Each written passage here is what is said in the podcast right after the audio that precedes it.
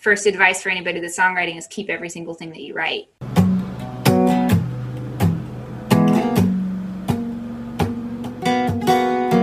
Riley as a child, curly hair and green eyes white. Hi, and welcome back to Music at Three Pines, the podcast. My name is Brad Rayleigh, and this episode features my conversation with singer songwriter Rachel Laban. We met Rachel when we invited Emily Scott Robinson back for our second house concert in 2017, and she said, Hey, I'll be touring with this singer songwriter you should hear. Turns out that was Rachel. From the very first drum and vocal, we were hooked. She is a fantastic songwriter with her own take on Texas folk, and as such, won Kerrville's New Folk the same year as Emily. She released her album Love and Lucchese's in the fall of 2017, and we were so fortunate to hear many of these songs in our own home. But as good as her album is, nothing beats seeing her live. So we look forward to the post pandemic world when we can sit down and listen to Rachel in person. She and her husband have been living in England since last year, and the first part of our conversation was about living overseas during this time. Rachel Laban. So the question I had was since you toured there and spent some time there before, how is your experience different living there versus when you were touring? Mm-hmm. Well, I kind of got spoiled royally um, when I toured here because I was touring with my friends, the Rosalees. And so once I moved here, it was kind of a totally different animal. You know, they're not able to drive me around 24 7 and sort out all kinds of things from petrol to place to stay and, and, you know, gigs and everything and so I found it a lot more difficult once I moved here to get gigs and to find gigs and to play gigs um, because we don't have a car here. And public transportation is amazing, but a lot of the really good folk gigs are in small towns and areas that are not so easy to get to. Um, so I found it a lot more complicated once I moved here. I would be interested to see how it would be if I had a car and tried mm. to, to make a living. And also, I have contact. I have very specified contacts here um, mm-hmm. that are really great for summertime uh, when the festival season is going on mm-hmm. every year. But in regular season, those contacts are they kind of drop off the face of the earth during the year. So yeah, um, there was a handful of, of pubs and, and and places that I would play regularly. But other than that, not a whole lot of touring this this last year. Yeah, well, not helped, of course, by global pandemic and political yeah. dysfunction and all those kinds of things. Watching the U.S. from afar has that been um, unique? Shall we say? Yeah. Unique is a is a kind word for it. Yeah. Um, we are honestly dreading coming back to the states in a lot of ways, but number one being being the pandemic going on, the United States treatment of the pandemic and their treatment in general of healthcare you know, we've been so, so lucky this last year to be with the NHS, the National Health System here in the UK. Um, because we have a long term visa, we're able to get into the NHS. And just the security of knowing that mm if we were to get sick, mm-hmm. it wouldn't bankrupt us. Right. It's amazing. And that's something that I feel like a lot of Americans don't really realize um, is even a thing and even a possibility. Yeah. And so we're really dreading having to figure out health insurance again and paying out the wazoo for that. Yeah and then you know just a general fear of getting sick so yeah any other observations about about english culture that have have struck you since you've been living there oh gosh it's incredibly different from living in texas and i'm lucky i think because we live in the north and the north is supposedly a lot like the south in the states and that their people are much more hospitable they're much friendlier um, there's much more of a sense of community it's kind of like it seems like it's almost a split between the north and London. And in London, London, we consider it like New Yorkers, where everybody's hard and right. nobody talks to you, and you know all that perception of the big city. Um, but the Northerners are, are, I think, a much a lot more friendly. But even then, it's not quite like living in the South. You know, you get a funny look if you if you look at somebody and smile at them when you're walking down the street. You know, people think you're a little crazy. So that's taken some getting used to. Imagine. So there's some cultural differences. There's some food differences. Yeah. Possible. There's Mexicans don't exist over here, which is very difficult coming from South Texas because I'm used to being the minority in a city. And so there's no Mexican food, there's no Mexican culture, you know, or anything. So that's been difficult to get a hang of. But the English are known for their food, right?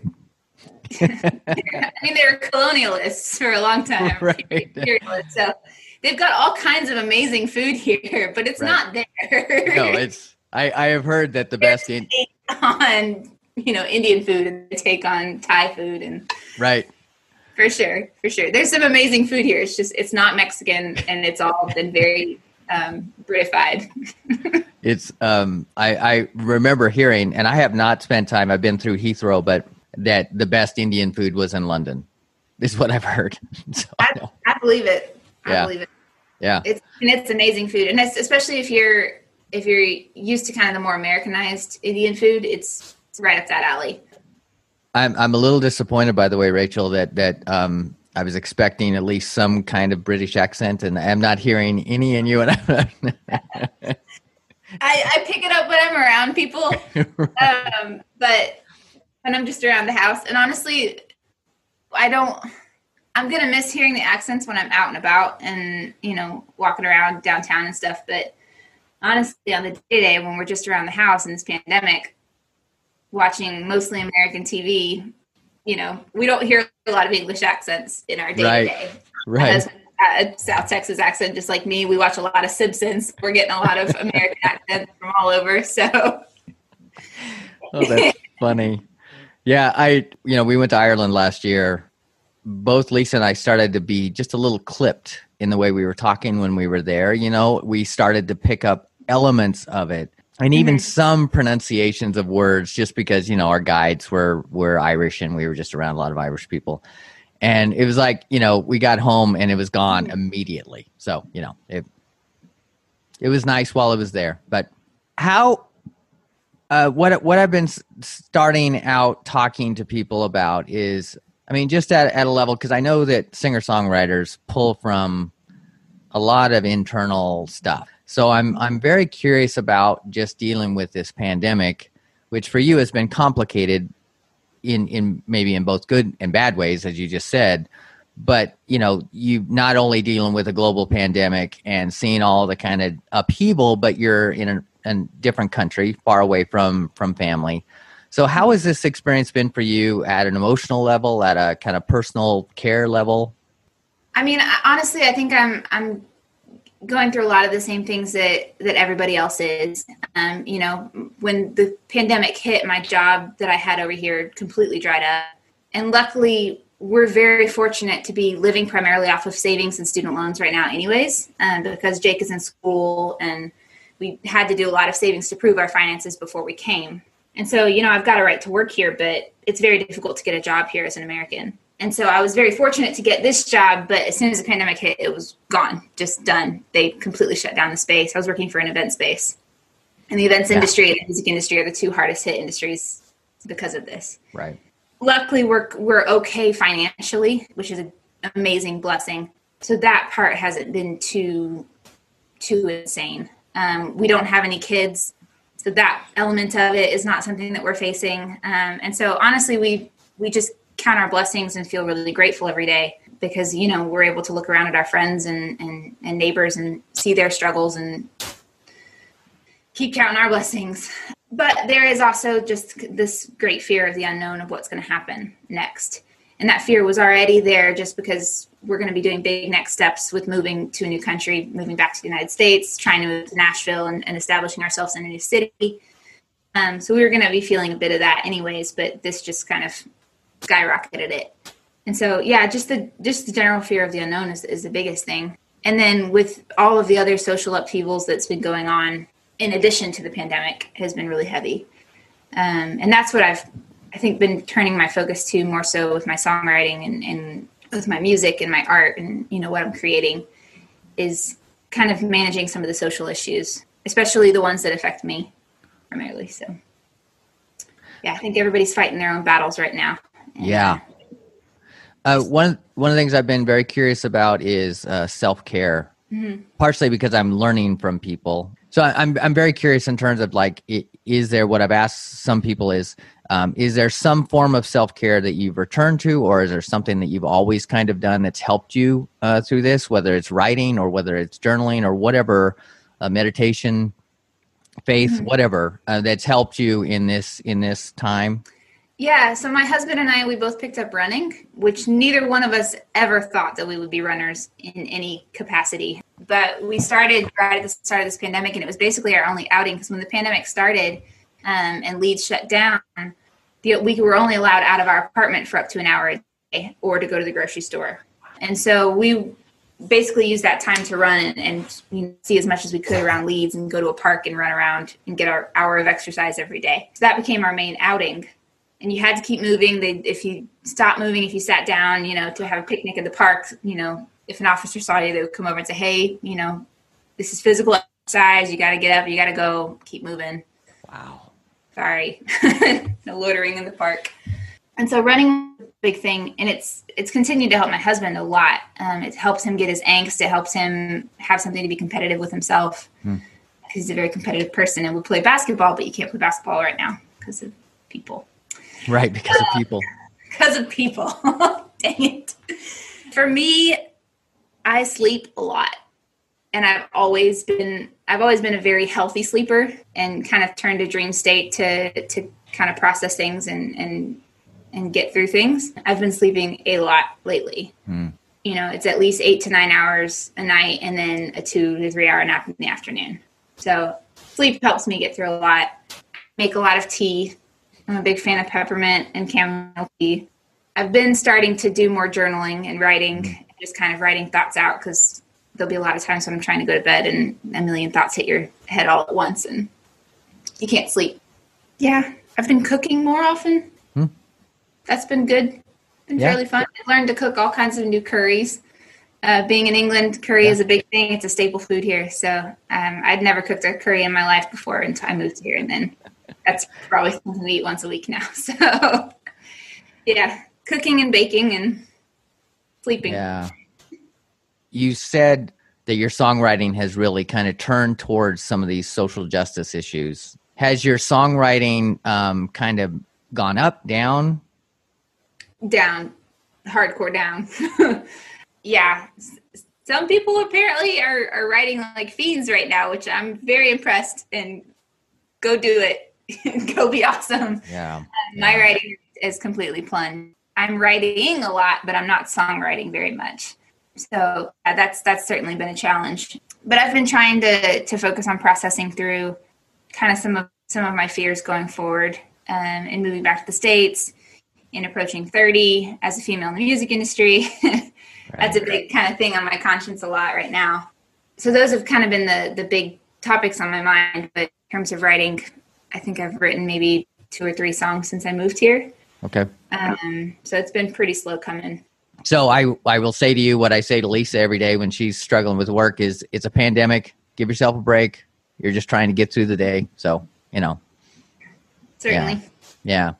Well, let's That's let's so talk a little bit about about writing, just about how you approach it. And while you and I've had a lot of conversations, I don't think we've ever actually talked about your approach to songwriting. And so, I mean, I know that you're an excellent songwriter. Uh, when, when did you first write uh, your first song?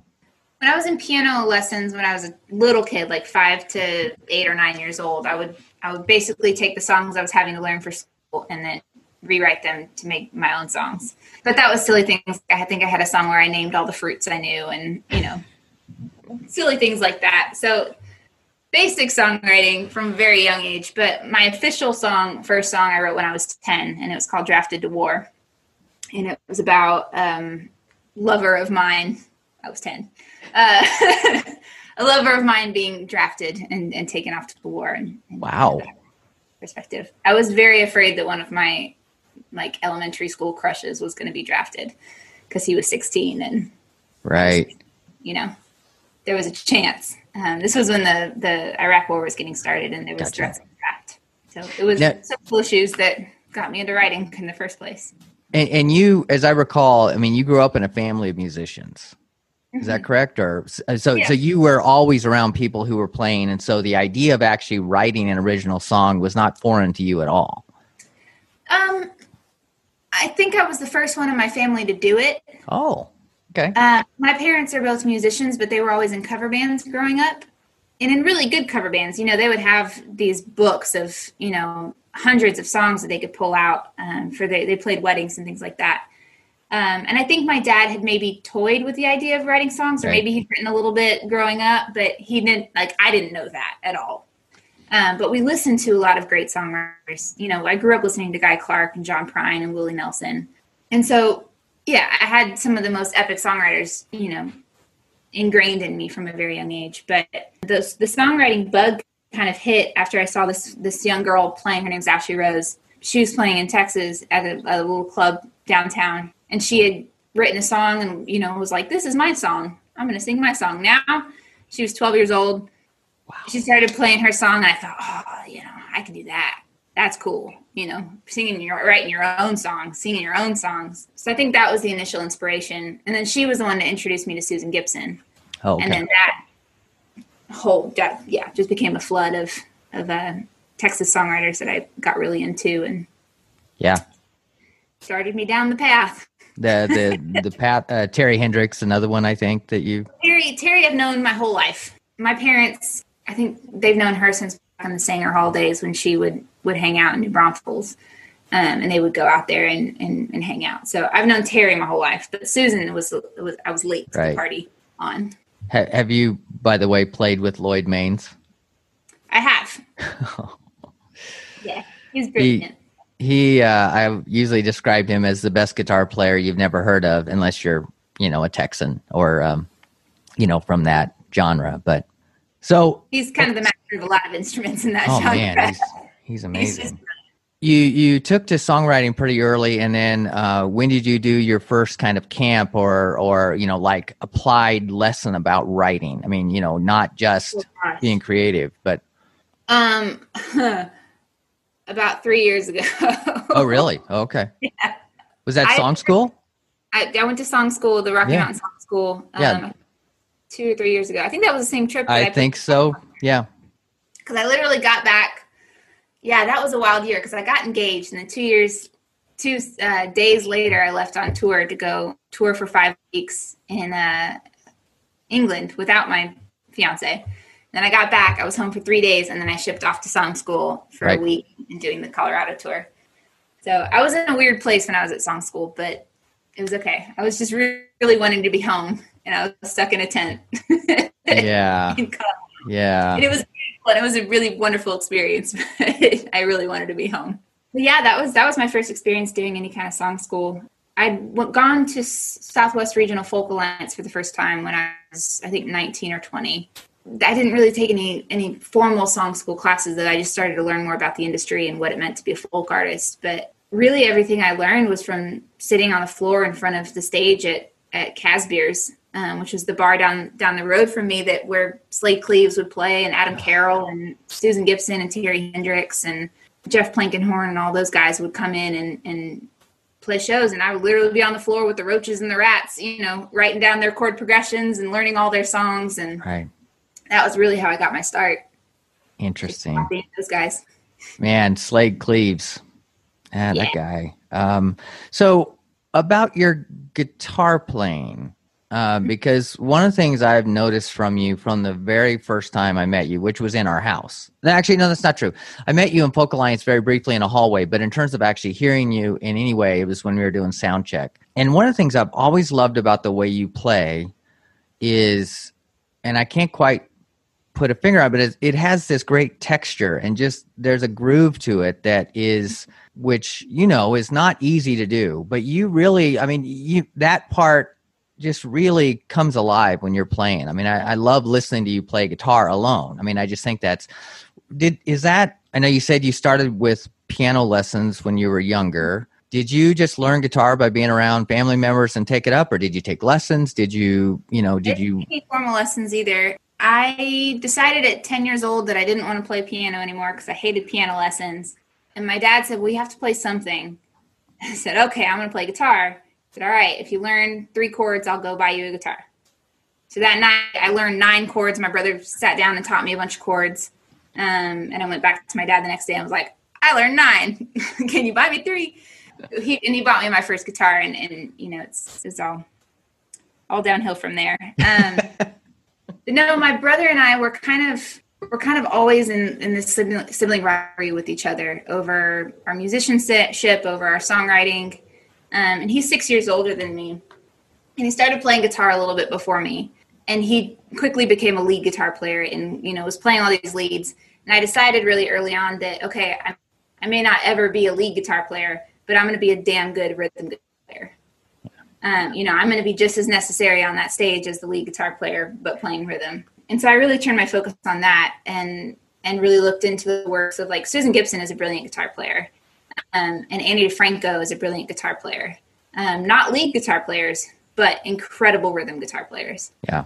Um, and so I really just kind of started studying those guys, and you know, just did my own thing instead of trying to learn lead guitar. So. That's that's pretty cool because for one thing, as you well know, um, when you're up on stage by yourself, being a lead guitar player doesn't help you a lot but you know uh, being a really good rhythm guitar player translates really nicely to a solo act and and that's um, it became more and more necessary as I started to go down the, the folk route too and, and trying to accompany myself and it just being me and my guitar. When you take away a band, if you can hold your own and still have these songs be as, as brilliant and dynamic as, as it is with the band, then you're really doing something right. Um, so that's another thing that I kind of turned some focus towards is, is making sure that I was just as good solo as I was with a full band. Mm. Well, I, I can see that, and I, I agree with you completely. I mean, like I've said to people who are not into music, to me, the hardest thing to do in is is stand up with a guitar and have no accompaniment, nobody to turn to for a lead break, no, you know, anything like that, and and have a crowd, you know, listen to you, and you do that really well. That makes a lot of sense. All right, so how can you tell me a little bit walk me through how you approach uh, writing songs? I mean if you're if, do, you, do you work from prompts? Do you um, is it uh, intentional? Do you wake up one day and say i'm going to write a song today i wish it were that easy. I've done every approach imaginable. I've i've tried prompt writing. Most of the time if a song is going to come to me a it comes very slowly or or it either comes extremely slowly or it floods out of me and I can't stop it and it just writes itself. Um, it's never in between. It's never easy. I wish it were for me. No, I often I often start with a title, which will typically be the hook of the song. Sometimes it's worked to where I've started with, you know, I just got a melody in my head and a rhythm in my head, and then kind of found some words that started to fit along with that, and then built the song from that. I am horrible at writing bridges. Um, and so a lot of my songs don't have them, or they just have a repeated chorus with the different words to it. So that's you know uh, often a challenge for me. Is is you know I'll get all these verses and choruses down, and then I'll be like, "Guess I'm done. This is it. Hope you like it." I don't think I've ever uh, noticed that, by the way, in terms of bridges. That's not something that's ever caught my ear or eye. I mean, that's so that's you know, it's sort of like I saw Gregory Alan Isakov in concert, and he said he doesn't write choruses. And then I mm-hmm. started listening to his music, and I'm like, I kind of know what he's saying, but uh, that's not something I would have uh, thought. So I never would have thought that your songs were lacking in any way on anything like that. So for what it's worth, I appreciate that that there's a lot of songwriters that don't follow the the standard style of writing, and that it's okay, and right. they write beautiful songs. Danae Mitchell doesn't follow any standards, um, and her songs are incredible. So I try to be patient with myself when I'm not writing to the Nashville, you know, standard. Do you keep like a journal of like title ideas or anything like that, or how do you kind of? Oh, I'll show you. so I have this journal that I've had for a long time. This is my current kind of everything journal, and it's great because it has lined pages and it has graph pages and it has plain white pages. So it's kind of a pick your feel notebook, which I really love about it. And so it's very disorganized and it has everything that I am thinking about and learning about and needing to take notes on and writing in terms of songs. Um, I try to keep kind of separated to where, like, okay, I've got journal entries in that lined pages section, I've got notes in the graph section, and I've got song ideas in the the back section of it. It doesn't always work out. it gets a little messy. My brain's a very messy place. uh, I will say, every songwriter I've talked to, and everybody says something along those lines and feels kind of apologetic that somehow that their notebook is i mean emily scott robinson said the same thing you know a lot of messy notes i think that's art is messy you know it's not uh, yeah. so i'm i'm kind of glad to hear that it is kind of it's it's you what you end up creating is out perfectly. Yeah. Yeah. So you so you come up with an idea for a title or a song idea and you may just sort of as you're going through your journal go, "Oh, that's I, yeah, let me work on that." I mean or or or just uh sort of keep it kind of going. Um, and so some of these can really take um, months and you know of, of just sort of germinating in the back of your brain i'm guessing. Is that correct?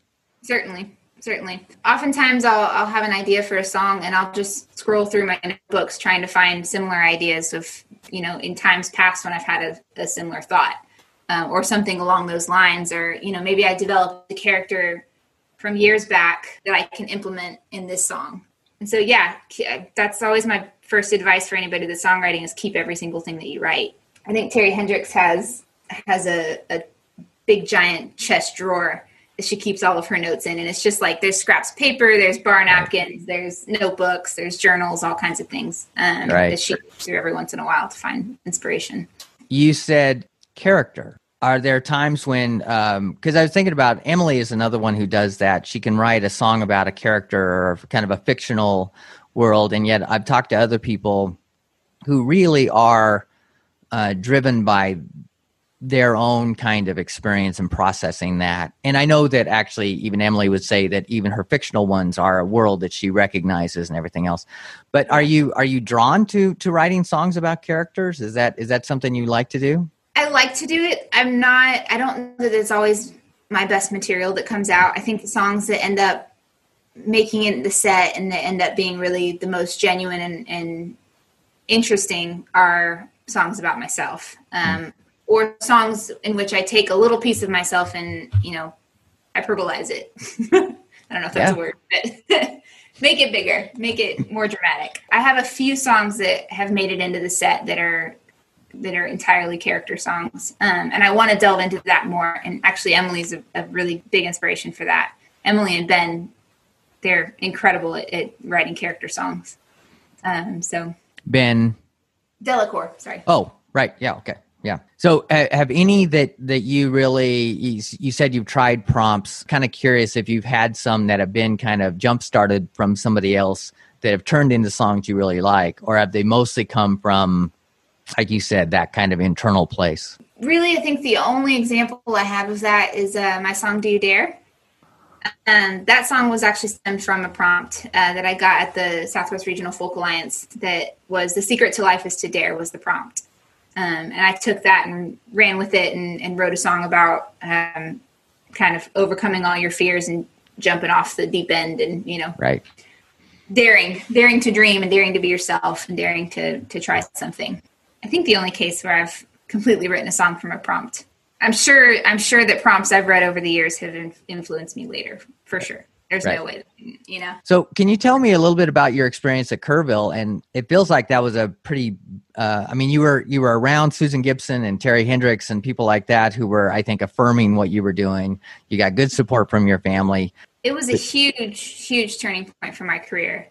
Um, you know, I've I've had incredible support from from friends and mentors and family over the years, but I'd never I'd never accomplished something completely on my own and you know been rewarded for it I've been commended for it in, in a way like that. And so it was a huge confidence boost in me as a songwriter. You know it's one thing for your parents to say oh you're a good songwriter. You should keep doing it. Or you know joe schmo that doesn't know anything about songwriting saying oh yeah you keep doing it. You know but to have three award-winning songwriters come to you and say hey you're a good songwriter so much so that you're going to win out of these 32 finalists that are all incredible wow. songwriters like right. that's and you're also going to join the ranks of Lyle Lovett and you know Nanci Griffith and you know Robert Earl Keen. Paul Cotton to be standing in. yeah. So that was a huge confidence boost, and then also with the tour that comes along with it, to be surrounded by those the five other songwriters for you know two weeks on the road, and to get to learn all their tips and tricks and, and road habits was another huge confidence boost in that like i was able to hold my own next to them and also learn a ton from them. And so it gave me the confidence to to try to do touring full time mm. um, you know i'd never really done a cross country tour on my own.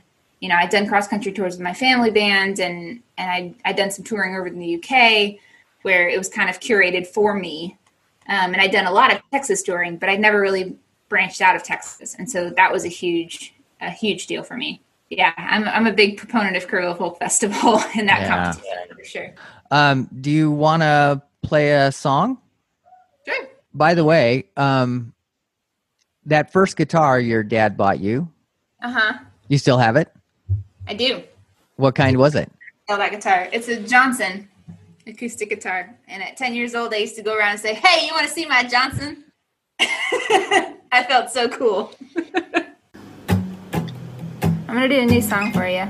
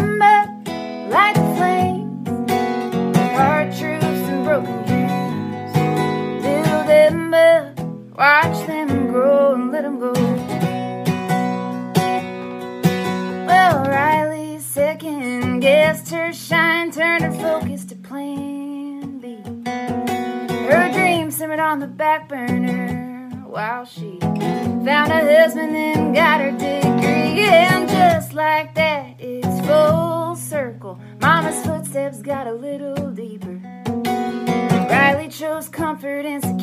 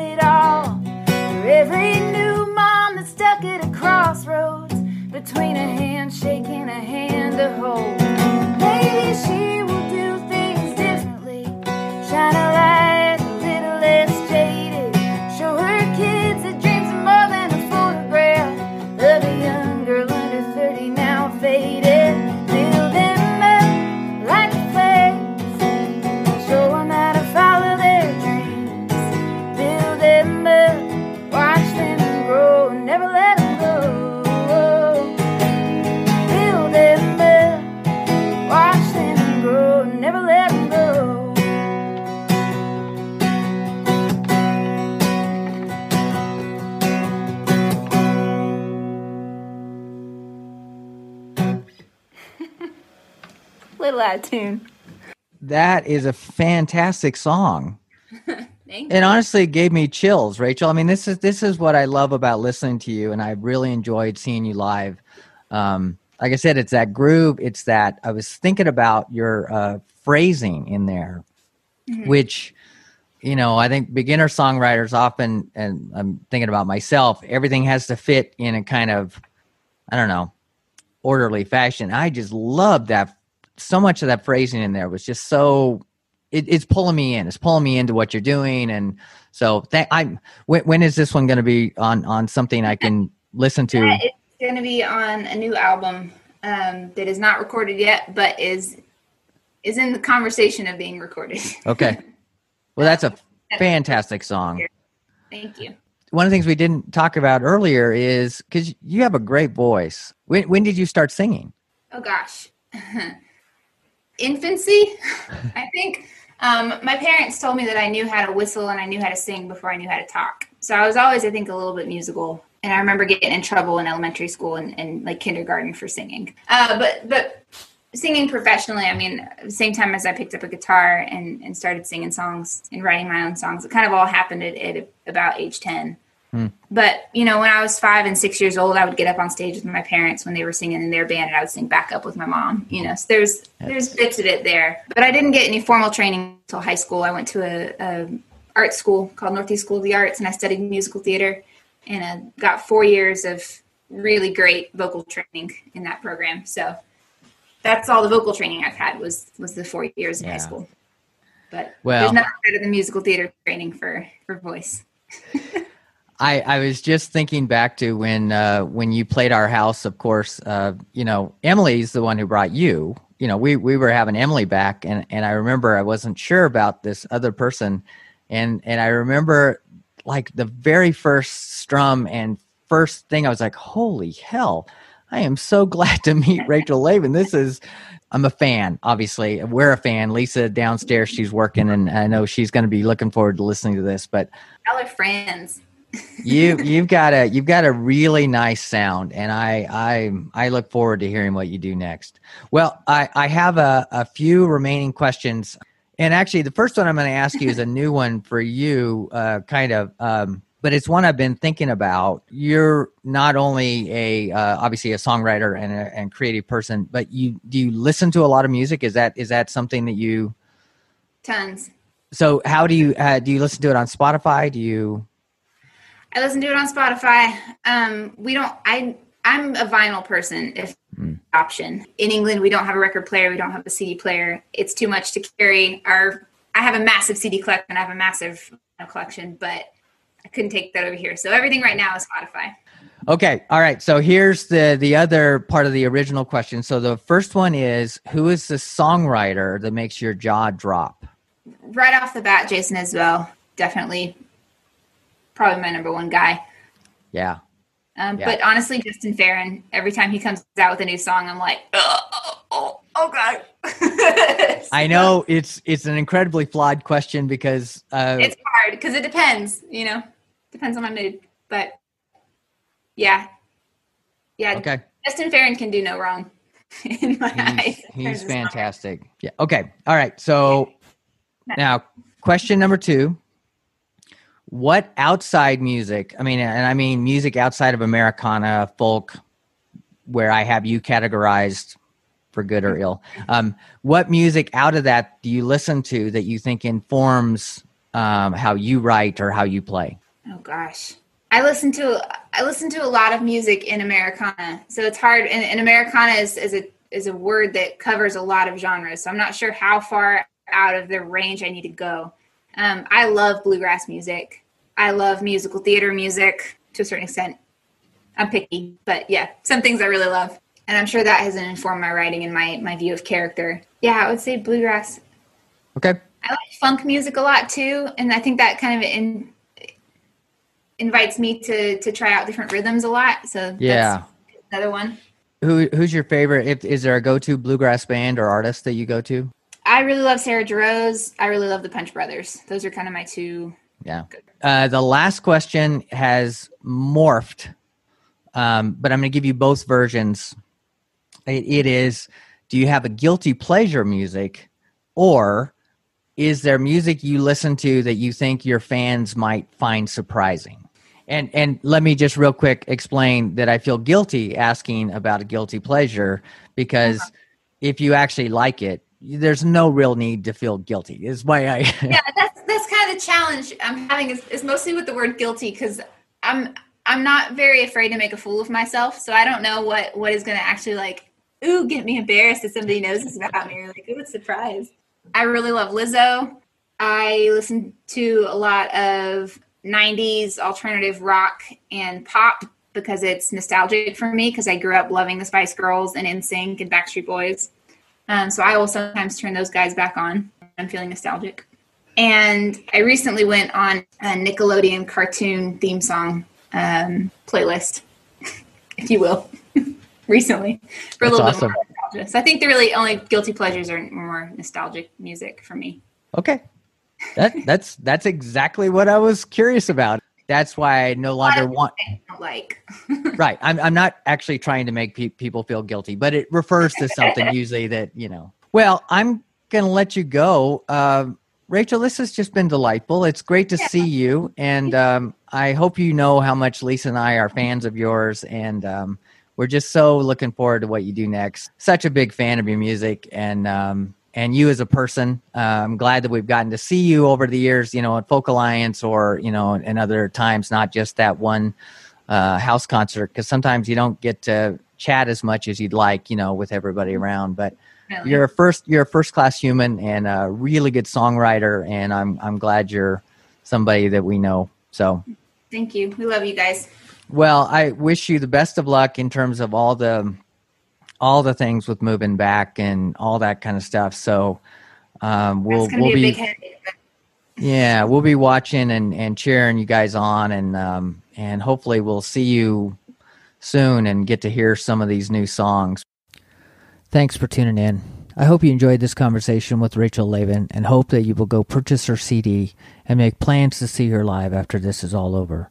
If you do, please tell her hi for us. In the meantime, visit her website, join her Patreon, purchase some merch, and send her some support.